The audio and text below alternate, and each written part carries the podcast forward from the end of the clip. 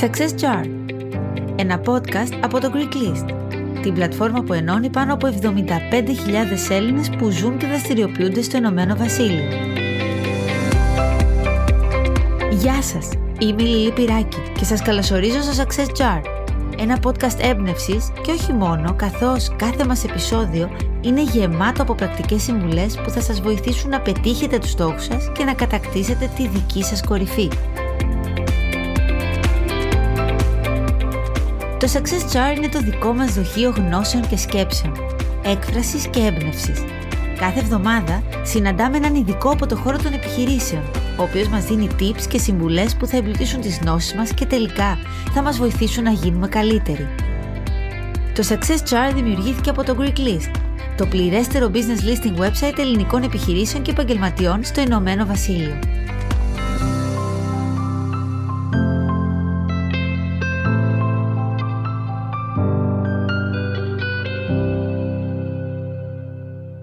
Στο σημερινό επεισόδιο του Success Jar φιλοξενούμε τη Dr. Nancy Μαλέρου και το θέμα μας, ο χρυσός κανόνας του 5%.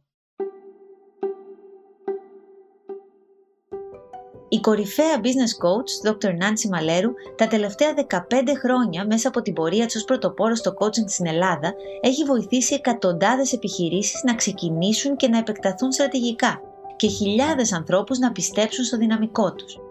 Η Νάντση έχει διδάξει marketing και επικοινωνία στο Πάντιο Πανεπιστήμιο για περισσότερο από μία δεκαετία και είναι μία αποδεδειγμένη επιτυχημένη επιχειρηματίας, ιδρύτρια της Life Clinic Group και δοκιμασμένη προηγουμένως στα πολύ απαιτητικά εργασιακά περιβάλλοντα πολυεθνικών εταιριών.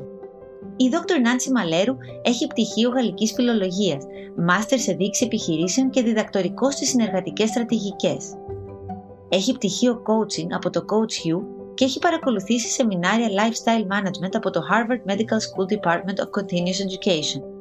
Εξαιρετικά έμπειρη coach, έχει την πατρότητα του όρους ο κεντρισμός, ο οποίος αποτελεί τη βάση της προσέγγισής της και διέπει τη μεθοδολογία της στο coaching. Είναι συγγραφέα των βιβλίων «Καλύτερα γίνεται» και «Ανταγωνιστές συνεργαστείτε». Πρόσφατα, της απονεμήθηκε από το World Economic Forum το βραβείο Iconic Woman Creating a Better World for All. Το θέμα μας σήμερα έχει να κάνει με τις συνήθειες των ανθρώπων που ανήκουν στο 5% των πιο πετυχημένων ανθρώπων παγκοσμίως. Τι είναι αυτό που μας κάνει πετυχημένους και πώς μπορεί να μας ξεχωρίσει από τους άλλους; Η Νάνση σήμερα θα μας παρουσιάσει τη διπλή εφαρμογή του χρυσού κανόνα του 5% και θα μας εξηγήσει πώς μπορούμε να τον εφαρμόσουμε στην καθημερινότητά μας ανάλογα με τα δικά μας θέλω και τη δική μας πραγματικότητα. Αυθεντική, αυθόρμητη και αφοπλιστικά ειλικρινής, η Νάνση Μαλέρου είναι αστήρευτη πηγή έμπνευσης για όσους την ακολουθούν. Σήμερα δεν θα μας μιλήσει για τίποτα από όλα αυτά που περιμένουμε να ακούσουμε. Δεν θα μας μιλήσει για μαγικές συνήθειες που θα μας αλλάξουν τη ζωή, ούτε θα μας συμβουλέψει να ακολουθήσουμε συγκεκριμένα βήματα για να πετύχουμε τους στόχους μας. Αλλά θα μας παρακινήσει και θα μας εμπνεύσει να ξεπεράσουμε τα δικά μας όρια και να γίνουμε η καλύτερη εκδοχή του εαυτού μας σε όλα τα επίπεδα. Η σημερινή μου καλεσμένη πιστεύει ότι όλα έχουν να κάνουν με το πάθος που νιώθουμε για τα πράγματα που κάνουμε, αλλά και τη συνήθεια τις δύσκολες μέρες να μην το βάζουμε κάτω. Άλλωστε όπως η ίδια λέει, καλύτερα γίνεται και δεν πρέπει να το ξεχνάμε αυτό. Πάμε να τη συναντήσουμε.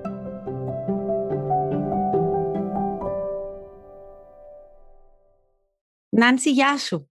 Καλησπέρα. Σε ευχαριστώ πάρα πολύ που είσαι σήμερα εδώ στο Success Jar. Είναι μεγάλη μου, μεγάλη μου χαρά που είσαι εδώ.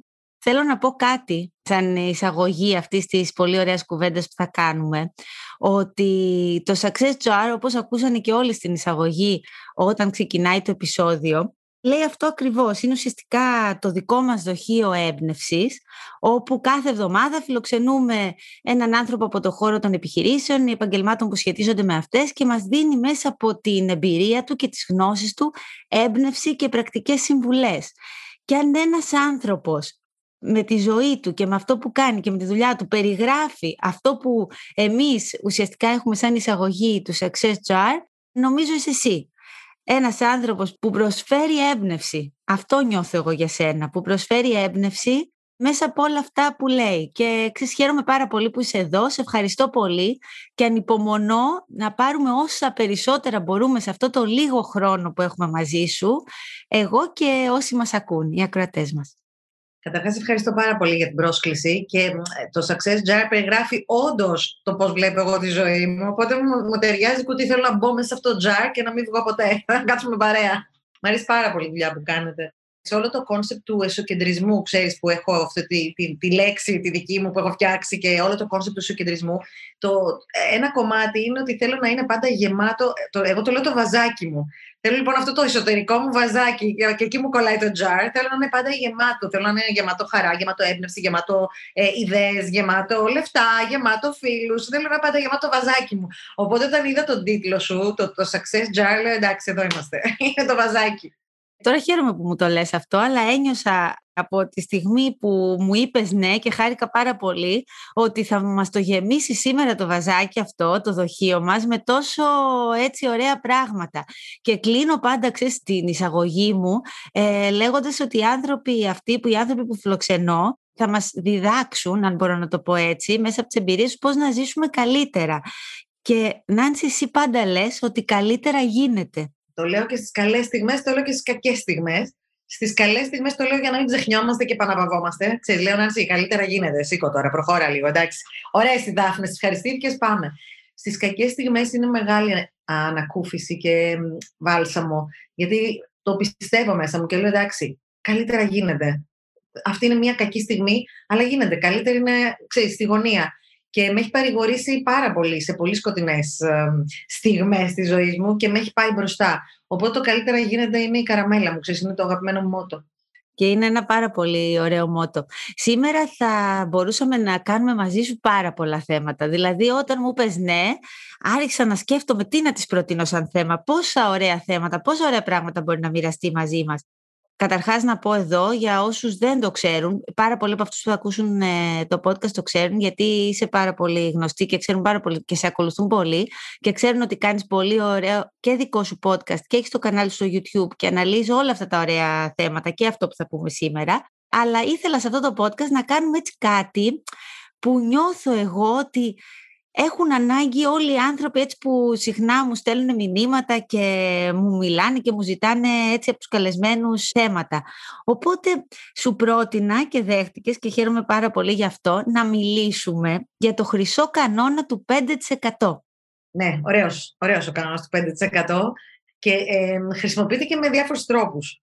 Αλλά εσύ τι έχεις καταλάβει τον κανόνα του, του 5%. Θα σου πω, αυτό που μου αρέσει πάρα πολύ στο χρυσό κανόνα του 5% είναι η διπλή του εφαρμογή, την οποία θέλω πολύ να συζητήσουμε σήμερα. Δηλαδή, θέλω να μου πεις και για τους ανθρώπους που βρίσκονται στο 5% τι κάνουν, τι μπορούμε να κάνουμε κι εμείς, αλλά θέλω πάρα πολύ να ακούσω και την εφαρμογή που νομίζω ότι είναι λίγο και δική σου εφεύρεση. Είναι αυτό που έχεις κάνει εσύ για να βρεθούμε όλοι σε ένα ποσοστό καλό, χωρίς να μας αγχώνει ότι πρέπει να βρεθούμε στο 5%. Αυτό είναι που μου αρέσει ακριβώς σε αυτόν τον κανόνα, γι' αυτό τον λέω χρυσό κανόνα του 5%, γιατί μπορεί να λειτουργήσει σε όποιο στάδιο της διαδρομής κι αν είσαι, είτε προσωπική είτε επαγγελματική, και μπορεί να λειτουργήσει για τον καθένα και από ποια πλευρά και να το πιάσει. Το πρώτο, το πιο εύκολο ίσως να κατανοήσουμε είναι ότι αν θέλουμε να ανήκουμε στο 5% των ανθρώπων, δηλαδή να ζήσουμε όπως ζει αυτό το 5% που το κοιτάς και το ζηλεύεις και λες: Αχ, θα ήθελα και εγώ αυτό, θα ήθελα και εγώ εκείνο, τότε σίγουρα έχεις να κάνεις αυτό που κάνει αυτό το 5%. Αυτό είναι σίγουρο. Τώρα, μέσα σε αυτό υπάρχουν πράγματα που θα έκανε ο καθένας μας και πράγματα που δεν θα έκανε ο καθένας μας, γιατί μονίμως ακούω, μα αυτό το 5% το έχει δημιουργήσει. Όχι, μπορεί να μην το έχει δημιουργήσει. Μπορεί να είναι κληρονόμοι. Μπορεί να έχουν κοιμηθεί με το αφεντικό. Μπορεί να έχουν κλέψει και σκοτώσει. Εγώ δεν λέω ότι είναι καλό να κάνεις και ότι είναι κακό να κάνεις. Ε, γι' αυτό λέω ότι υπάρχουν πράγματα που κάνει το 5% και του φέρνει το αποτέλεσμα και τη ζωή του 5%. Δεν πάει να πει ότι όλοι είμαστε φτιαγμένοι να τα κάνουμε, ότι όλοι επιλέγουμε να τα κάνουμε, ή ότι ολονών μας οι αρχές και αξίες μας το επιτρέπουν. Αλλά μέσα σε αυτά που μπορούμε να κάνουμε, εγώ είμαι σίγουρη ότι ο καθένας μας έχει πράγματα που και μπορεί και θέλει και θα τον πάνε στο 5% και απ' όλα και θα συνάδουν και με τις αξίες του, χωρίς να χρειάζεται να προδώσεις το ποιος είσαι. Γιατί πάντα ο κόσμος είναι έτοιμος να παρετηθεί και η δικαιολογία είναι τι έχει ο άλλος που δεν έχω εγώ, τι έκανε ο άλλος που δεν θα έκανα εγώ. Και εγώ θέλω να το πάρουμε αλλιώ. Άσε τι δεν θα έκανες εσύ. Πάμε στο τι θα έκανες. Το κάνεις. Αυτό είναι το ερώτημα. Το κάνεις. Αυτό το έξτρα μίλι, αυτό το τις δύο ώρες παραπάνω το βράδυ, αυτές τις δύο ώρες παραπάνω το πρωί, αυτό το μισή ώρα λιγότερο στα social media, γιατί, γιατί έχω δουλειά. Το κάνεις. Γιατί αν το κάνεις, πας, μπορεί να μείνεις στο 5%, μπορεί να στο 6%, αλλά αυτό είναι το, η πρώτη ερμηνεία του 5%. Ξέρεις τι, Νάνση, σε σχέση με αυτό που είπες και προηγουμένως, για το τι μπορεί να κάνει κάποιος για να φτάσει στο 5%, παρόλα αυτά εγώ είμαι από τους ανθρώπους που πιστεύω και νομίζω ότι θα είσαι και εσύ, ότι τη διάρκεια στη ζωή, σε αυτό που έχεις κάνει και σε αυτό που είσαι πετυχημένος σε κάτι, δεν την καταφέρνεις, όποιο και αν είναι το μέσο που σε έχει κάνει να βρεθείς εκεί. Δηλαδή για να έχεις διάρκεια σε κάτι, για να έχεις επιτυχία, για να είσαι τελικά στο 5%. Ναι μπορεί να έχει, να, να έχεις τύχει στη ζωή σου, ναι μπορεί να έχει, να έχει συμβεί, να έχεις χρησιμοποιήσει έτσι κάποιο μέσο που δεν θα έκανα εγώ ή εσύ, αλλά η διάρκεια σημαίνει προσπάθεια, είναι όλα αυτά που λες. Δηλαδή σημαίνει ότι ο άνθρωπος που είναι στο 5% δεν σταματάει καθημερινά να προσπαθεί να κάνει το παραπάνω. Τι κάνει λοιπόν ο άνθρωπος του 5%? Θέλω να κάνω μια παρένθεση. Εγώ αν, είχα, αν έχω μέσο να το χρησιμοποιήσω, επειδή είπες αν έχεις μέσο, εγώ το χρησιμοποιούσα. Όποιος έχει μέσο, χρησιμοποιήστε το. Για όνομα του Θεού.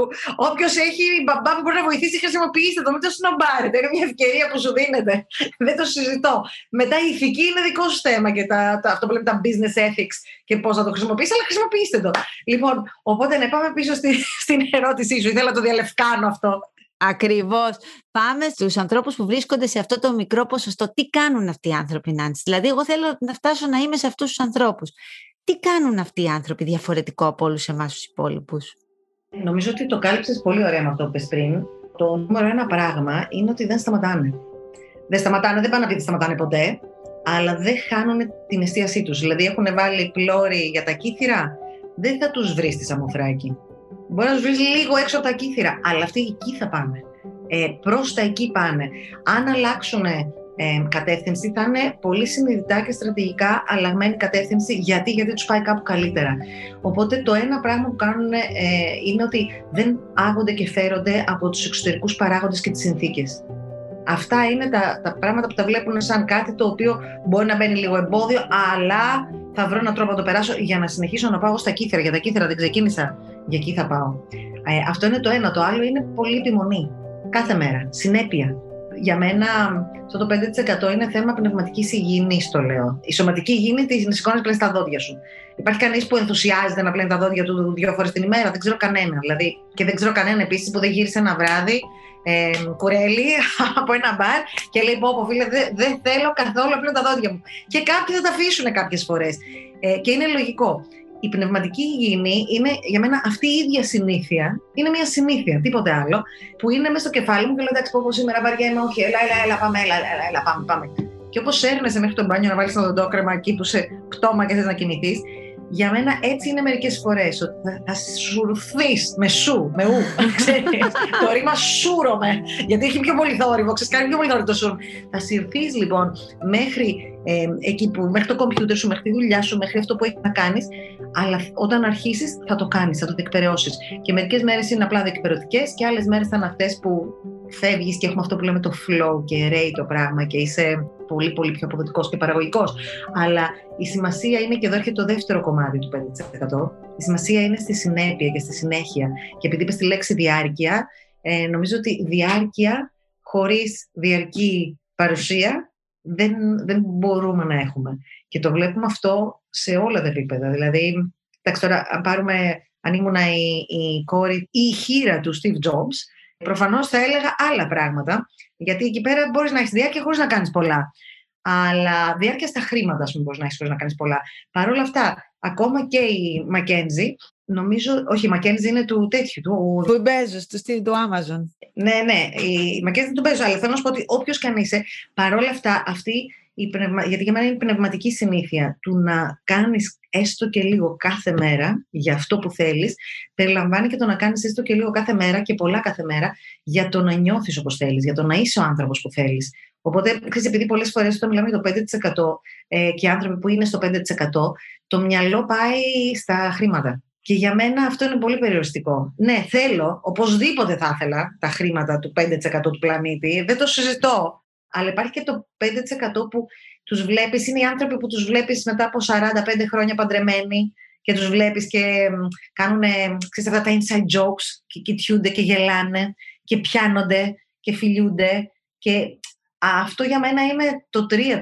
Ξέρεις, είναι ένα σπάνιο, σπάνιο πράγμα που κάθε φορά που θα το δω το, το, το παίρνω σαν έτσι ερευνητικό project, τους μελετάω, να δω, πάω, τους ρωτάω, Γεια σας, τι πώς είσαστε, πώς τα καταφέρετε, τι κάνατε; Όχι, το κάνω αλήθεια. Γιατί θέλω να μάθω, γιατί με ενδιαφέρει. Είναι το ίδιο με φιλίες που κρατάνε χρόνια.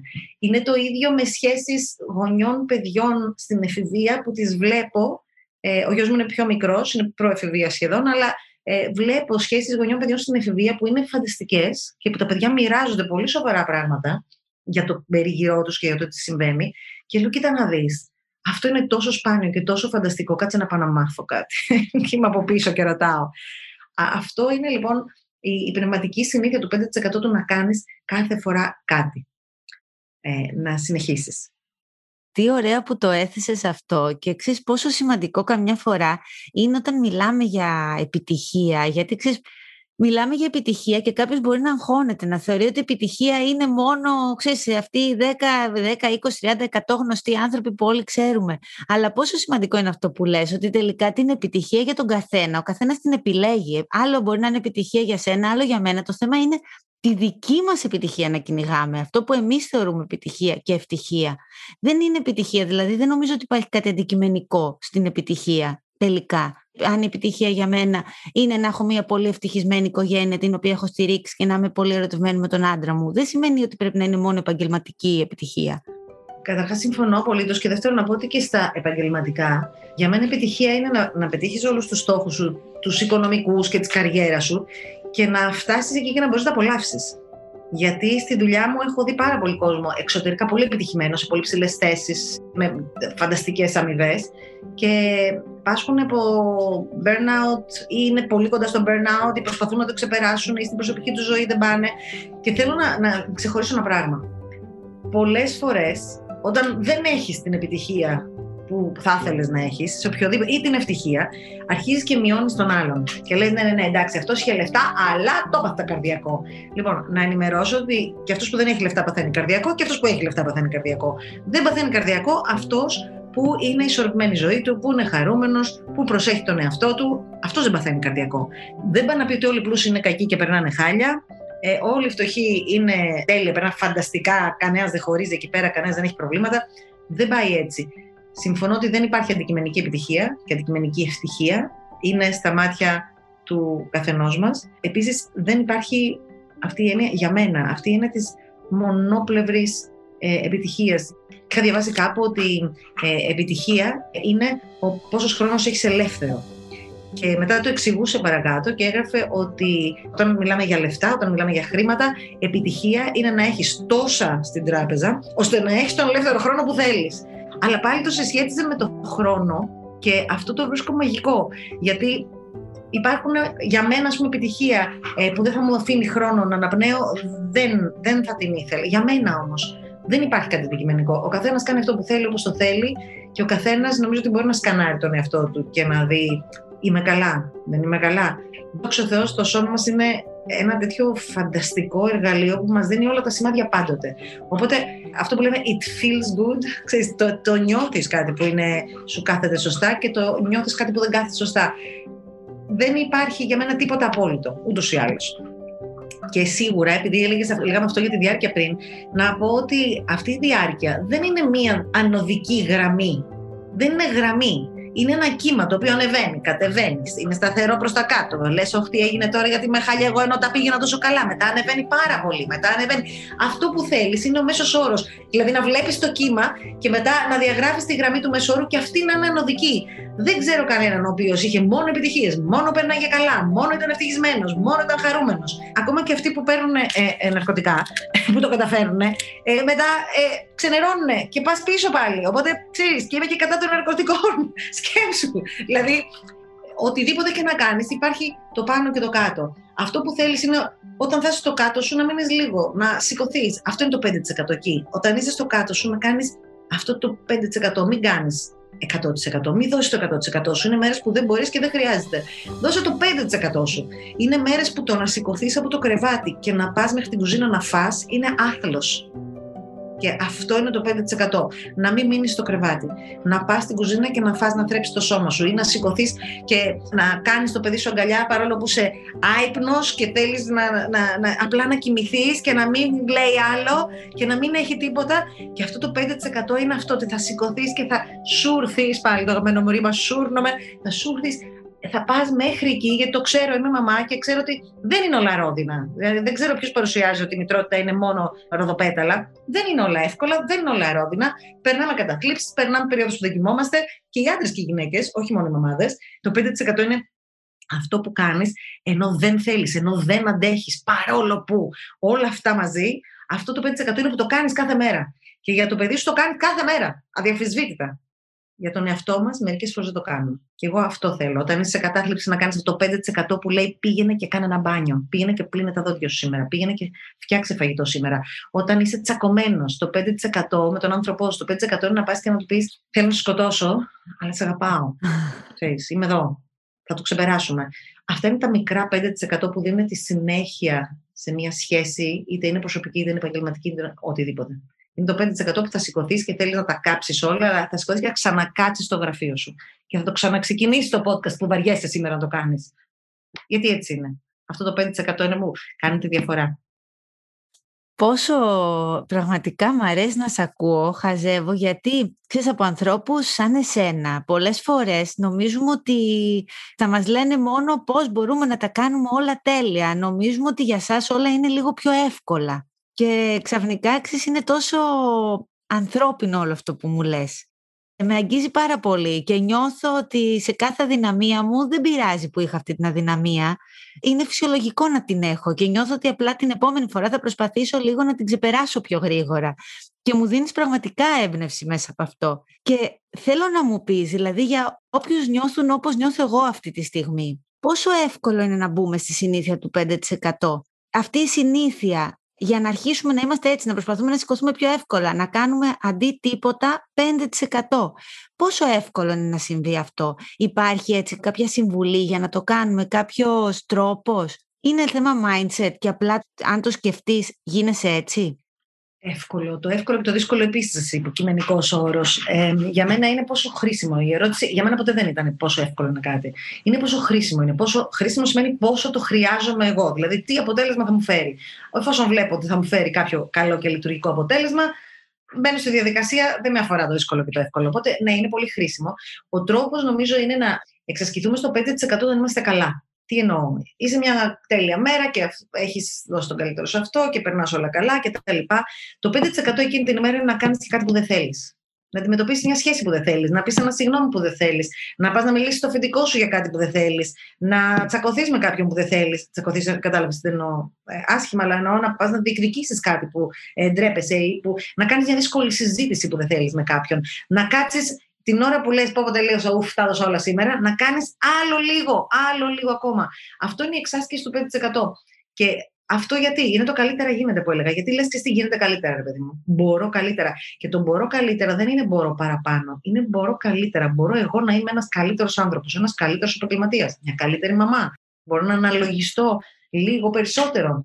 Αυτό είναι το 5%. Οπότε όταν εξασκούμαστε σε αυτό το stretching, γιατί είναι ένα stretch αυτό, έτσι, όταν εξασκούμαστε σε αυτό στις καλές μας, στις δύσκολές μας είναι λίγο πιο εύκολο. Και την πρώτη μέρα, την πρώτη φορά που θα πας το κάνεις θα είναι 1%. Αλλά νομίζω ότι αυτό που θα βοηθήσει πολύ κάποιον που είναι στα πολύ κάτω του και πάει για το 1 ή για το 2%, πρώτον είναι να πει καλύτερα γίνεται. Αυτό μπορώ να το πάρουμε σαν αξίωμα. Εντάξει; Μπορώ να το, δηλαδή, όταν το πάρεις σαν αξίωμα, όπως θα ξημερώσει το πρωί. Είναι αξίωμα να κάνουμε. Δεν θα πάψει η γη να γυρίζει. Έχουμε την πανδημία, δεν έχουμε θα ξημερώσει. Για μένα το καλύτερο γίνεται είναι αυτό ακριβώς, θα ξημερώσει. Μπορεί να κρατάει στη Σουηδία η νύχτα πέντε μήνες και πάλι και εκεί ξημερώνει, δεν γίνεται. Καταλαβαίνεις. Άρα αυτό είναι το καλύτερο γίνεται. Οπότε να πάρεις ένα αξίωμα στη ζωή σου που σε εξυπηρετεί και ε, λειτουργεί μέσα στον εγκεφαλό σου και ε, ξέρεις, να μην χτυπάει κιόλας σαν κάτι ξένο. Και ειδικά αν, όπως εγώ είμαι πολύ λογικός και grounded άνθρωπος, γεωμένος άνθρωπος, οπότε δεν μπορώ κάτι το οποίο μου φαίνεται πολύ έτσι αφαιρετικό και ροζ και θα βάλουμε τους χιτώνες και θα αγκαλιάζουμε τα δέντρα. Θέλω να είναι πρακτικό. Εγώ το πρακτικό είναι ένα αξίωμα το οποίο με, με εξυπηρετεί και με βολεύει. Οπότε θα ξεκινάμε από εκεί. Λέμε, καλύτερα γίνεται, μάλιστα. Πώς μπορεί να γίνει καλύτερα; ποιο είναι αυτό το ένα, ένα, ένα μικρό πραγματάκι. Ένα μικρό, τόσο μικρό. Και να ξεσκεφτούμε σε αυτό το ένα μικρό. Αλλά τι γίνεται τη στιγμή που βάζεις την προσοχή σου και τη σκέψη σου σε αυτό το 1%. Δηλαδή, σκέψου είσαι χάλια, έχεις περάσει τι να πω, μια ερωτική απογοήτευση, έχεις χάσει τη δουλειά σου. Και αυτό είναι και τα δύο, δύο πολύ σοβαρές απώλειες που συζητάω. Γι' αυτό που πάω. Στο ένα ή στο άλλο είναι η ίδια αίσθηση απώλειε και με τα δύο. Λοιπόν, εκείνη τη στιγμή δεν ξέρεις πώς να προχωρήσεις. Και θέλω να σκεφτείς αυτό το 1% ποιο είναι. Αυτό το 1% είναι να σηκωθώ από το κρεβάτι. Εντάξει, είναι να πάρω τη μαμά μου ή τη φίλη μου τηλέφωνο. Είναι 1%. Εκείνη τη στιγμή, αν κάνεις αυτή τη σκέψη, κάπως βγαίνεις από το πρόβλημα και κοιτάς τον εαυτό σου να κάνει το πράγμα. Οπότε, αυτομάτως διακόπτεις αυτό το σπιράλ, το σπιράλ που σε πάει στα βαθιά, στα σκοτεινά, διακόπτεται. Οπότε είναι μια καλή άσκηση απλά να διακόψεις τον εαυτό σου από την πίκρα και τη μιζέρια που περνάς, γιατί την περνάς, και όλο αυτόν τον πόνο και τα δάκρυα, και να πεις κάτσε περίμενα ένα λεπτό. Για, για ένα λεπτό να σκεφτώ ποιο είναι το 1% μου. 1% είναι να, τι να κάνω αυτό. Και να κάνεις μόνο αυτό. Και αυτό είναι μια εξάσκηση. Την άλλη φορά θα το κάνεις χωρίς να το σκεφτείς τόσο πολύ. Την άλλη φορά. Οπότε έτσι κερδίζεις και οικειοποιείσαι του 1% και μετά πας για το 2, και μετά πας για το 3, και μετά πας για το 5.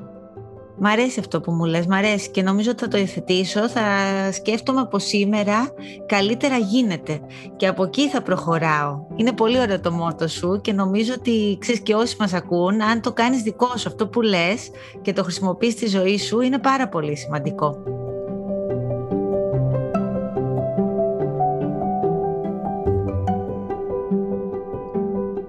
Θέλω να σε ρωτήσω, Νάντσι, σε σχέση με τα social media και σε σχέση με το scroll που ανέφερες πριν. Ένα πράγμα που μπορεί πραγματικά να μας βγάλει από την πορεία μας, να μας βγάλει από το 5% μας, να μας βγάλει από πάρα πολλά πράγματα. Γιατί νομίζω ότι είναι μία συνήθεια, ενώ θεωρώ ότι τα social media έχουν πάρα πολλά θετικά. Δεν είμαι από τους ανθρώπους που τα κατακρίνουν, απλά είμαι από τους ανθρώπους που θεωρούν ότι χρειάζονται σωστή χρήση. Ποια είναι η γνώμη σου; Καταρχάς, τι δεν χρειάζεται σωστή χρήση, πες μου εσύ και το ποδήλατο, μα το πάρεις και πας να πεδείξει από τον κρεμό, είναι πολύ κακή χρήση του ποδηλάτου. Οπότε δεν υπάρχει τίποτα να κατηγορήσουμε σε τίποτα, αλλά να πάρουμε την ευθύνη του πώς χρησιμοποιούμε εμείς το κάθε πράγμα και βασικά πώς εμείς χρησιμοποιούμε τον χρόνο μας και την ενέργειά μας, πού τα βάζουμε. Είναι θέμα επιλογής του πού θα βάλω την προσοχή μου. Θα τη βάλω σε σένα που ανέβασες τη φωτογραφία σου γυμνή να τρέχεις τις παραλίες, ή θα τη βάλω σε μένα που θέλω να κάνω κάτι με τον εαυτό μου. Και στο social media για μένα ένα 5% είναι να πας και να κάνεις unfollow πέντε ανθρώπους σήμερα για παράδειγμα. Πέντε, πέντε λογαριασμούς που δεν σου προσφέρουν τίποτα. Αγαπώ πάρα πολύ τα social media. Ε, νομίζω ότι έχουν αποδείξει την αξία τους, ειδικά τώρα λόγω πανδημίας. Αλλά γενικά τα, τα αγαπώ πάρα πολύ. Θεωρώ ότι επαγγελματικά είναι εξωφρενικό αυτό που μπορείς να καταφέρεις και στο χαμηλό κόστος που μπορείς να το καταφέρεις μέσα στα social media. Κοινωνικά θεωρώ ότι προσφέρουν πάρα πολλά πράγματα και φυσικά, όπως όλα, έχουν τη σκοτεινή τους πλευρά στην κατάχρηση κτλ. Ακούω πολλούς ανθρώπους να λένε για παράδειγμα: Δεν έχω χρόνο. Δεν έχω χρόνο. Αν θέλω πάρα πολύ, δεν έχω χρόνο. Γι' αυτό το 5% δεν, δεν προλαβαίνω. Και λέω: Ξέρεις τι, άνοιξε το screen time σου. Πήγαινε δες πόση ώρα είσαι, γιατί δεν το συνειδητοποιούμε. Εντάξει. Και εκεί θα βρεις τη μισή ώρα που ήθελες να κάνεις λίγο γυμναστική. Θα τη βρεις σίγουρα. Δεν υπάρχει περίπτωση. Επειδή είμαι νουμεράκια, ξέρω τα στατιστικά. Δεν υπάρχει περίπτωση δεν υπάρχει άνθρωπος που έχει τηλέφωνο που κάνει, εκτός και αν έχεις το παλιό που έχει ο μπαμπάς μου, ξέρεις με τα μεγάλα νούμερα και παίρνει 6, 9, 5. Αυτά. Όποιος έχει smartphone, δεν υπάρχει περίπτωση να μην κάνει ένα scroll. Ακόμα και αυτοί που λένε, Παπά, εγώ δεν είμαι στα social media, τους βλέπω που παρόλα αυτά έχουν τα νέα που τους πετάγονται, οπότε μπαίνουν να δουν τα νέα. Οπότε το ένα από το άλλο δεν είναι μόνο τα social media, είναι γενικά η επαφή με τον έξω κόσμο. Οπότε νομίζω ότι είναι τα social media, τα κινητά, το ένα το άλλο, αυτά δεν μας κάνουν τίποτα. Εμείς κάνουμε επιλογές οι οποίες δεν είναι πρακτικές και χρήσιμες. Οπότε έγκυται σε εμάς να επιλέξουμε κάτι διαφορετικό. Είναι μόνο δική μας επιλογή. Έτσι και πολύ σωστά όπως είπες στη χρήση και πολύ σωστά όπως είπες το να κάνεις unfollow ενδεχομένως σε λογαριασμούς που δεν σου δίνουν τίποτα και follow σε λογαριασμούς που σου δίνουν και μπορεί μέσα από όλο αυτό να σου προσφέρει κάτι. Οπότε ναι, το έθεσες νομίζω τέλεια. Εσένα Νάνση, προσωπικά σε θαυμάζω έτσι πάρα, πάρα πολύ και έτσι είσαι ένας άνθρωπος που ακολουθώ. Ποιες είναι οι δικές σου συνήθειες που πλέον μέσα στα χρόνια είναι αυτές που το 5% το χρησιμοποιείς εκεί; Δηλαδή ακόμα και την ημέρα που δεν θέλεις θα κάνεις το 5%. Ποιες είναι αυτές οι συνήθειες που έχεις υιοθετήσει; Να πω καταρχάς ότι δεν υπάρχουν συνήθειες που έχω υιοθετήσει και τις έχω εδώ και 20 χρόνια. Γιατί βαριέμαι πάρα πολύ. Πολύ εύκολα. Οπότε κάτι που θα κάνω το ίδιο επί 20 χρόνια καταπιέζομαι την ώρα που το λέω. Ε, πόσο μάλλον για πάντα. Το για πάντα δεν μου το λες και μου κόβει την αναπνοή. Μη μου πεις για πάντα. Οπότε κοιτάζω ανάλογα με τις περιόδους και τις ανάγκες που έχω την κάθε περίοδο να βάλω στη ζωή μου άλλα πράγματα τα οποία θα με κρατήσουν και εμένα λίγο ανανεωμένη, τα οποία είναι της παρούσης. Αλλιώς ήταν όταν το παιδί μου ήταν νεογέννητο, αλλιώς είναι τώρα που είναι 9 χρονών. Αλλιώς ήταν όταν η σχέση με τον άντρα μου ήμασταν οι δυο μας και κάναμε ό,τι θέλουμε, αλλιώς είναι τώρα που μεγαλώνουμε ένα παιδί. Αλλιώς είναι όταν είχα τη... ήμουνα solo και ήμουνα ένα άτομο και είχα τη δική μου δουλειά ή όταν ήμουνα στέλεχος. Αλλιώς είναι όταν, έχω, όταν έχεις μια μεγάλη εταιρεία. Οπότε μ' αρέσει να βάζω κάτι διαφορετικό. Μπορώ να σου πω κάτι που κάνω που έχει σχέση με τη δουλειά μου, το οποίο είναι το 5% μου και το οποίο μου έχει δώσει και πολλά πράγματα. Και αυτό είναι το να απαντάω μηνύματα. Σκέψω ότι έχω σχεδόν, τι να πω, έχω 75.000 subscribers, έχουμε 6 εκατομμύρια views στο YouTube. Αυτό σημαίνει ότι 75.000 άτομα είναι subscribed και στέλνουν μηνύματα. Κάτω από κάθε βίντεο υπάρχουν μηνύματα. Αντίστοιχα ε, στο Instagram στέλνουν μηνύματα. Αντίστοιχα στο Facebook στέλνουν μηνύματα. Και έχω κάνει αυτό το pledge, έχω δώσει αυτή την υπόσχεση στον εαυτό μου ότι θέλω κάθε μέρα να απαντάω σε κάποια. Και είναι οι μέρες που δεν μπορώ, βαριέμαι, δεν αντέχω, δεν έχω κέφια, έχω τσακωθεί με το γιο μου. Και το 5% μου λέει, έλα, απάντα, πήγαινε μόνος σε ένα από τα social media και απάντα λίγο. Κάποιος χρειάζεται, ρε παιδί μου, κάνε και κάτι για κανέναν άλλο. Ε, μόνος σκέφτεσαι την, την, την Ανσάρα τώρα, είσαι στεναχωρημένη Ανσάρα, προχώρα. Και αυτό είναι κάτι το οποίο μου έχει γίνει συνήθεια και με έχει, πώς να σου πω, μου δίνει και εμένα κάτι πίσω. Πρώτον, γιατί κάνω κάτι που είναι μέρος της δουλειάς μου και δεύτερον γιατί έχει και ένα κομμάτι συνεισφορά στη δουλειά μου, είμαι πολύ τυχερή ε, και η συνεισφορά πάντα ελαφραίνει την ψυχή του ανθρώπου.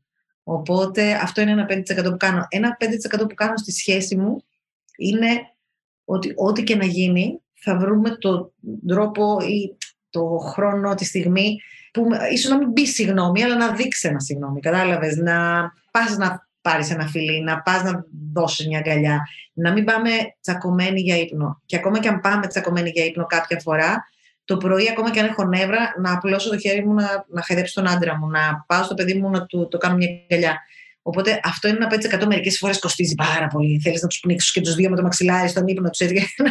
Αλλά είναι και αυτό κάτι που γεμίζει την καρδιά μου όταν το κάνω. Γιατί ξέρω ότι αυτό το 5% βελτιώνει όλη μου τη ζωή, ρε παιδί μου. Είναι εξή αυτή η αίσθηση.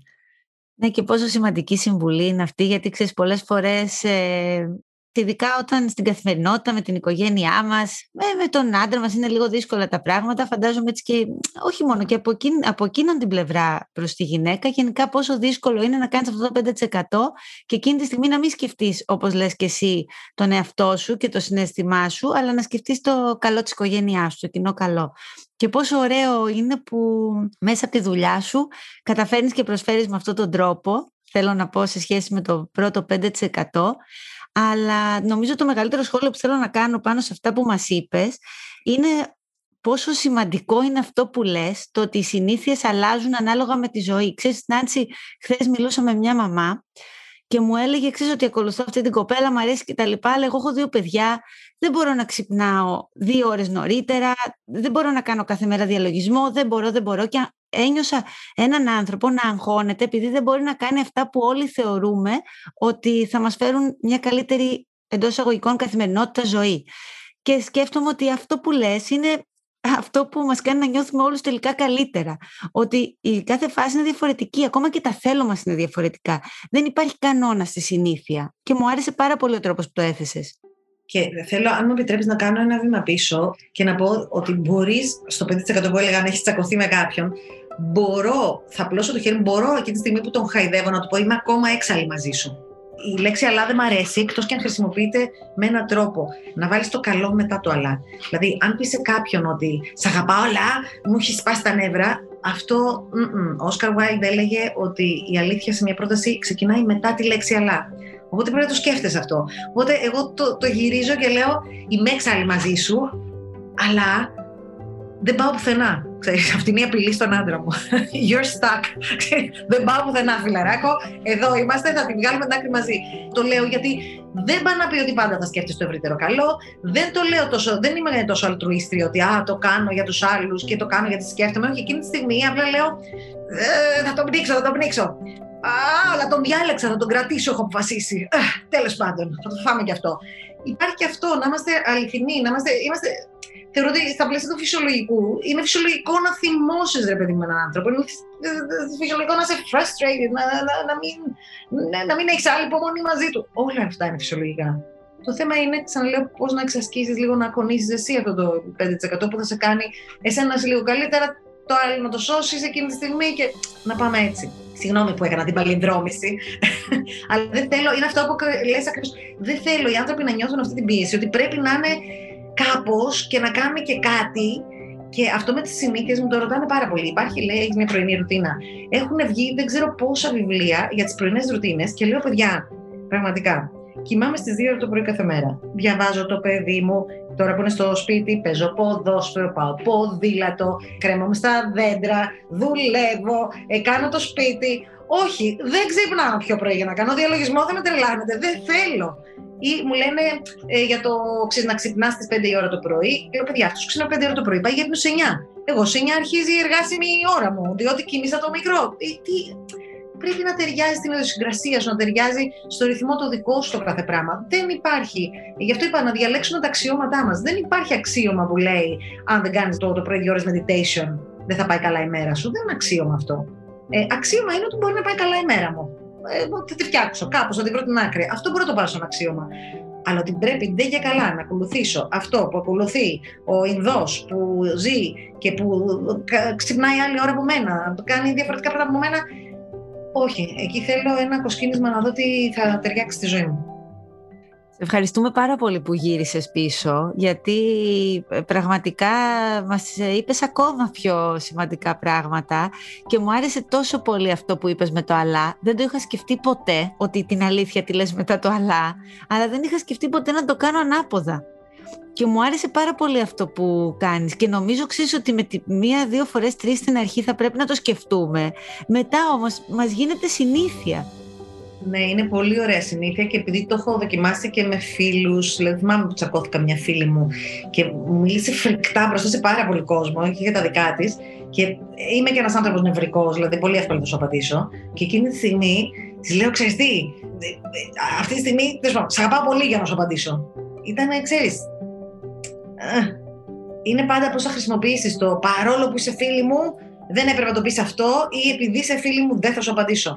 Ε, ξέρεις, είναι αυτό το αλλά που μπαίνεις στη σωστή σειρά και αλλάζει, όλη την, αλλάζει και την, την νευροβιολογία του κεφάλι μας, ξέρεις. Το αλλάζει εκείνη τη στιγμή. Γιατί όταν πεις, ε, Σ' αγαπάω, αλλά Είσαι γαϊδούρη, μου έκανες αυτό, μου έκανες εκείνο. Αυτό είναι ένα πολύ αρνητικό ερέθισμα στο μυαλό μας.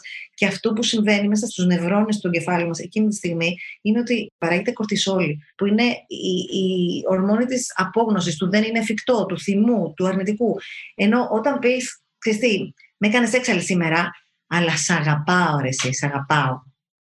Αυτό είναι ένα θετικό ερέθισμα και εκείνη τη στιγμή ο αντίστοιχος νευροδιαβιβαστή είναι η σερωτονίνη αντί για την κορτιζόλη. Και είναι τόσο μικρά απλά πράγματα που δίνουμε εντολές στο σώμα μας να δράσει κατά αυτά, που όταν το συνειδητοποιήσεις, λες: Κάτσε τώρα, είμαι τρελή. Εγώ θα πάω να βγάλω. Θα πω αυτή τη λέξη και θα παράγω αυτό, ή θα πω την άλλη θα παράγω αυτό. Ε, δεν είναι και δύσκολη επιλογή. Δηλαδή, άμα σου πούνε να πιεις δηλητήριο ή να πιεις milkshake, τι θα πεις; Όχι, κάτι να το σκεφτώ, θα πιω δηλητήριο. Όχι, milkshake θα πιω. Δεν ξέρεις. Σερωτονίνη είναι το milkshake μας. Αυτό, για εκεί, για εκεί πάμε. Αυτή είναι μια επιλογή. Και πόσο άλλαξε ουσιαστικά το νόημα στις δύο προτάσεις που είπες, που ουσιαστικά είναι ακριβώς το ίδιο πράγμα, πόσο άλλαξε ο τρόπος που το εξέλαβα εγώ, ε, όταν είπες «Σ' αγαπώ αλλά είσαι γαϊδούρη», ε, δανείζομαι, «Είσαι γαϊδούρη αλλά σ' αγαπώ». Ε, μένει στη δεύτερη πρόταση, μένει το νόημα στο ότι αγαπάς τον άλλον και ότι ναι, είμαι εκνευρισμένος, ναι, έχει συμβεί αυτό, αλλά σ' αγαπώ, που είναι πολύ σημαντικό. Και το ίδιο είναι και για τις δουλειές, να πω. Είναι το ίδιο και τις δουλειές. Δηλαδή, τις στιγμές που δεν θέλεις να κάνεις κάτι, που πας και είσαι. Πού έβλεξα, γιατί το κάνω εγώ τώρα αυτό, και όλο αυτό μέσα το narrative, μέσα στο κεφάλι μας, ξέρεις εκεί πέρα που, που, που γκρινιάζεις μέσα στο κεφάλι σου, αλλά δεν τολμάς να γκρινιάξεις και απ' έξω, γιατί δεν σε παίρνεις στη δουλειά σου ή οπουδήποτε. Και λες τώρα, πω, πω. Και εκείνη τη στιγμή να χρησιμοποιήσεις αυτό, αυτό το τρικάκι και να μην πεις ότι τι να κάνω τώρα, βαριέμαι, αλλά πρέπει να το κάνω. Δεν υπάρχει χειρότερο πράγμα να πεις στον εαυτό σου, αλλά πρέπει να το κάνω. Μπορείς να πεις πρέπει να το κάνω, το οποίο είναι, εμένα μου λες πρέπει και δεν περνάω καλά, πρέπει να το κάνω, αλλά το διάλεξα. Πρέπει να το κάνω, αλλά με πάει εκεί που θέλω. Πρέπει να το κάνω, αλλά είναι σημαντικό για μένα. Και έτσι παίρνεις εσύ την ευθύνη και από θύμα γίνεσαι αρχηγός. Είναι τη ζωή σου. Είναι φανταστικό πράγμα. Είναι η πρώτη αρχή στο self-leadership για μένα, στην αυτοηγεσία. Να, να είσαι εσύ ο ηγέτης του εαυτού σου και όχι ο άλλος, ο θυμός, η εξωτερική συνθήκη, τίποτα. Νάντση μου, λίγο πριν σε αφήσω και σε ευχαριστήσω και πάρα πολύ για σήμερα, αν μπορούσες να δώσεις μία συμβουλή με βάση την εμπειρία σου, τους ανθρώπους που έχεις συναντήσει όλα αυτά τα χρόνια, τους πάρα πολλούς ανθρώπους, σε, ένα, σε κάποιον που μας ακούει και νιώθει λίγο ότι έχει κολλήσει αυτή την περίοδο της ζωής του. Ποια θα ήταν αυτή η μία, η πρώτη συμβουλή; Να θυμηθεί πόσο έχει περάσει και πόσο έχει καταφέρει. Δεν έχω γνωρίσει κανέναν στη ζωή μου που δεν έχει περάσει πολύ σοβαρά πράγματα και έχει ανταπεξέλθει και έχει φτάσει εδώ. Με κόστος, με κόπο, με πόνο. Αυτή είναι μια συμβουλή που πάντα, γιατί γενικά δεν μου αρέσει να δίνω συμβουλές, αλλά αυτό το πράγμα το λέω πάντα, να θυμηθείς ποιος είσαι. Να θυμηθείς τι έχεις φέρει στο τραπέζι, να θυμηθείς τι έχεις παράγει, τι ενέργεια έχεις παράγει, τι αγάπη έχεις παράγει, τι σκέψη έχεις παράγει. Όταν θυμηθείς όλα αυτά τα πράγματα, ξαφνικά στέκεσαι καλύτερα στα πόδια και λες: Κάτσε, ρε παιδί μου, εγώ τα έχω κάνει όλα αυτά θα πάω παρακάτω, καλύτερα γίνεται. Αλλά αυτό είναι πάντα να γυρίσεις πίσω μέσα σου, αυτός είναι ο σοκεντρισμός για τον οποίο ε, ε, σου μίλησα, να γυρίσεις μέσα σου και να πεις: Κοίτα να δεις. Εγώ το έχω κάνει αυτά. Και πάρει το από πολύ νωρίς. Εγώ περπάτησα, γιατί βγαίνουμε έμβρια από την κοιλιά της μαμάς μας. Είμαστε το μόνο είδος που βγαίνουμε από την κοιλιά της μαμάς μας έμβριο. Είμαστε ατελείς όταν βγαίνουμε εγώ περπάτησα, εγώ μίλησα, εγώ τσακώθηκα, εγώ διεκδίκησα, εγώ έμαθα να μιλάω, εγώ έμαθα να τρώω, εγώ έμαθα να στέκομαι, εγώ πήγα και δούλεψα. Εγώ έχω παράγει όλη αυτή την αγάπη. Εγώ κάθε μέρα μπορώ να τσακωθώ και να ξαναέρθω. Εγώ εγώ επιβιώνω, παρόλο που είμαι στην κατάθλιψη τώρα. Ε, εγώ είμαι κοντά στον burnout και συνεχίζω να παλεύω. Εγώ έχω πέσει και έχω ξανασηκωθεί. Άλλος τα έκανε, εγώ τα έκανα. Ε, εγώ θα με πάω παρακάτω. Καλύτερα γίνεται, δεν με φάτε εσείς, θα σας φάω εγώ. Καταλαβαίνεις. Αυτό, αυτό είναι το ένα πράγμα. Ακριβώς καταλαβαίνω. Ακριβώς και καλύτερα γίνεται, έχεις πολύ δίκιο. Νάνση, έχεις γεμίσει το δοχείο σήμερα με τόσο όμορφα πράγματα ουσιαστικά, συμβουλές, έτσι και ειλικρινά σου μιλάω, επειδή έχω μιλήσει με πάρα πολλούς ανθρώπους. Μάθαμε πολύ καινούργια πράγματα σήμερα. Νομίζω λίγο ξεφύγαμε από το ακριβώς τη συμβουλή, κάνε αυτό, κάνε το άλλο και νιώθω ότι μας έδωσες πράγματα τα οποία μπορούν μπορούν όλοι να τα πάρουν και να τα εφαρμόσουν στη δική τους ζωή. Αυτό ένιωσα σήμερα. Σε ευχαριστώ πάρα πολύ. Σε ευχαριστώ γιατί νομίζω ότι θέλω να ανήκω στο ποσοστό που είσαι εσύ και η κοινότητα που έχεις δημιουργήσει. Δεν ξέρω αν είναι 5, 7, 3, 10, πόσο της εκατό είναι αυτό, αλλά σε αυτήν την έτσι, κοινότητα θέλω να μπω ε, και είμαι σίγουρη ότι και πολλοί από όσους μας άκουσαν ε, σήμερα. Σε ευχαριστώ πολύ και θα χαρώ πάρα πολύ να σε φιλοξενήσουμε ξανά και στο Success Jar. Θα χαρώ και εγώ. Ευχαριστώ πολύ. Ήταν μια πολύ έτσι ανάλαφρη κουβέντα. Είσαι φανταστική συνομιλήτρια και θα χαρώ πολύ για όλους. Να πω ότι το, αν είμαι στο 5% εξαρτάται σε ποια μέρα θα με πιάσεις.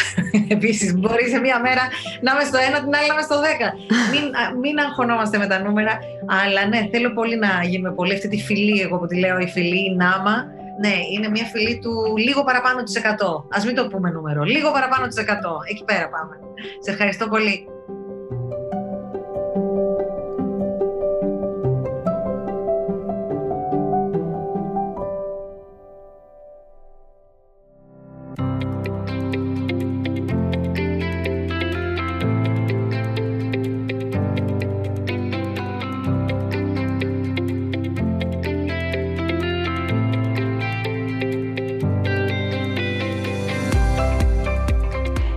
Ελπίζουμε να απολαύσατε αυτό το επεισόδιο του Success Jar, αλλά κυρίως ευελπιστούμε μέσα από τη σημερινή μας κουβέντα να σας δώσαμε τροφή για σκέψη και έμπνευση για δημιουργία. Όλα τα επεισόδια μας μπορείτε να τα βρείτε στην ιστοσελίδα μας www.greeklist.co.uk αλλά και στο Apple Podcast, iTunes, Spotify, Google Podcast, SoundCloud και αλλού. Κάντε subscribe αν θέλετε να σας έρχονται αυτόματα τα επεισόδια κάθε εβδομάδα και μην ξεχάσετε να μας βαθμολογήσετε σε όποια πλατφόρμα και αν μας ακούτε, αφήνοντάς μας και ένα review, το οποίο θα μας βοηθήσει να γίνουμε καλύτεροι. Μην διστάσετε να μας στείλετε τις παρατηρήσεις σας, τα σχόλιά σας, αλλά και τις ιδέες σας πάνω σε θέματα που θα σας ενδιαφέρει να ακούσετε από αυτή εδώ την εκπομπή. Ακολουθήστε μας στα social media του Greek List, αλλά και στα δικά μου, Λίλη Πυράκη σε Facebook και Instagram. Από εμένα και όλη την ομάδα του Greek List να έχετε μια υπέροχη εβδομάδα. Και μην ξεχνάτε, η επιτυχία όπως και η ευτυχία είναι επιλογή και εσείς δεν έχετε παρά να την επιλέξετε.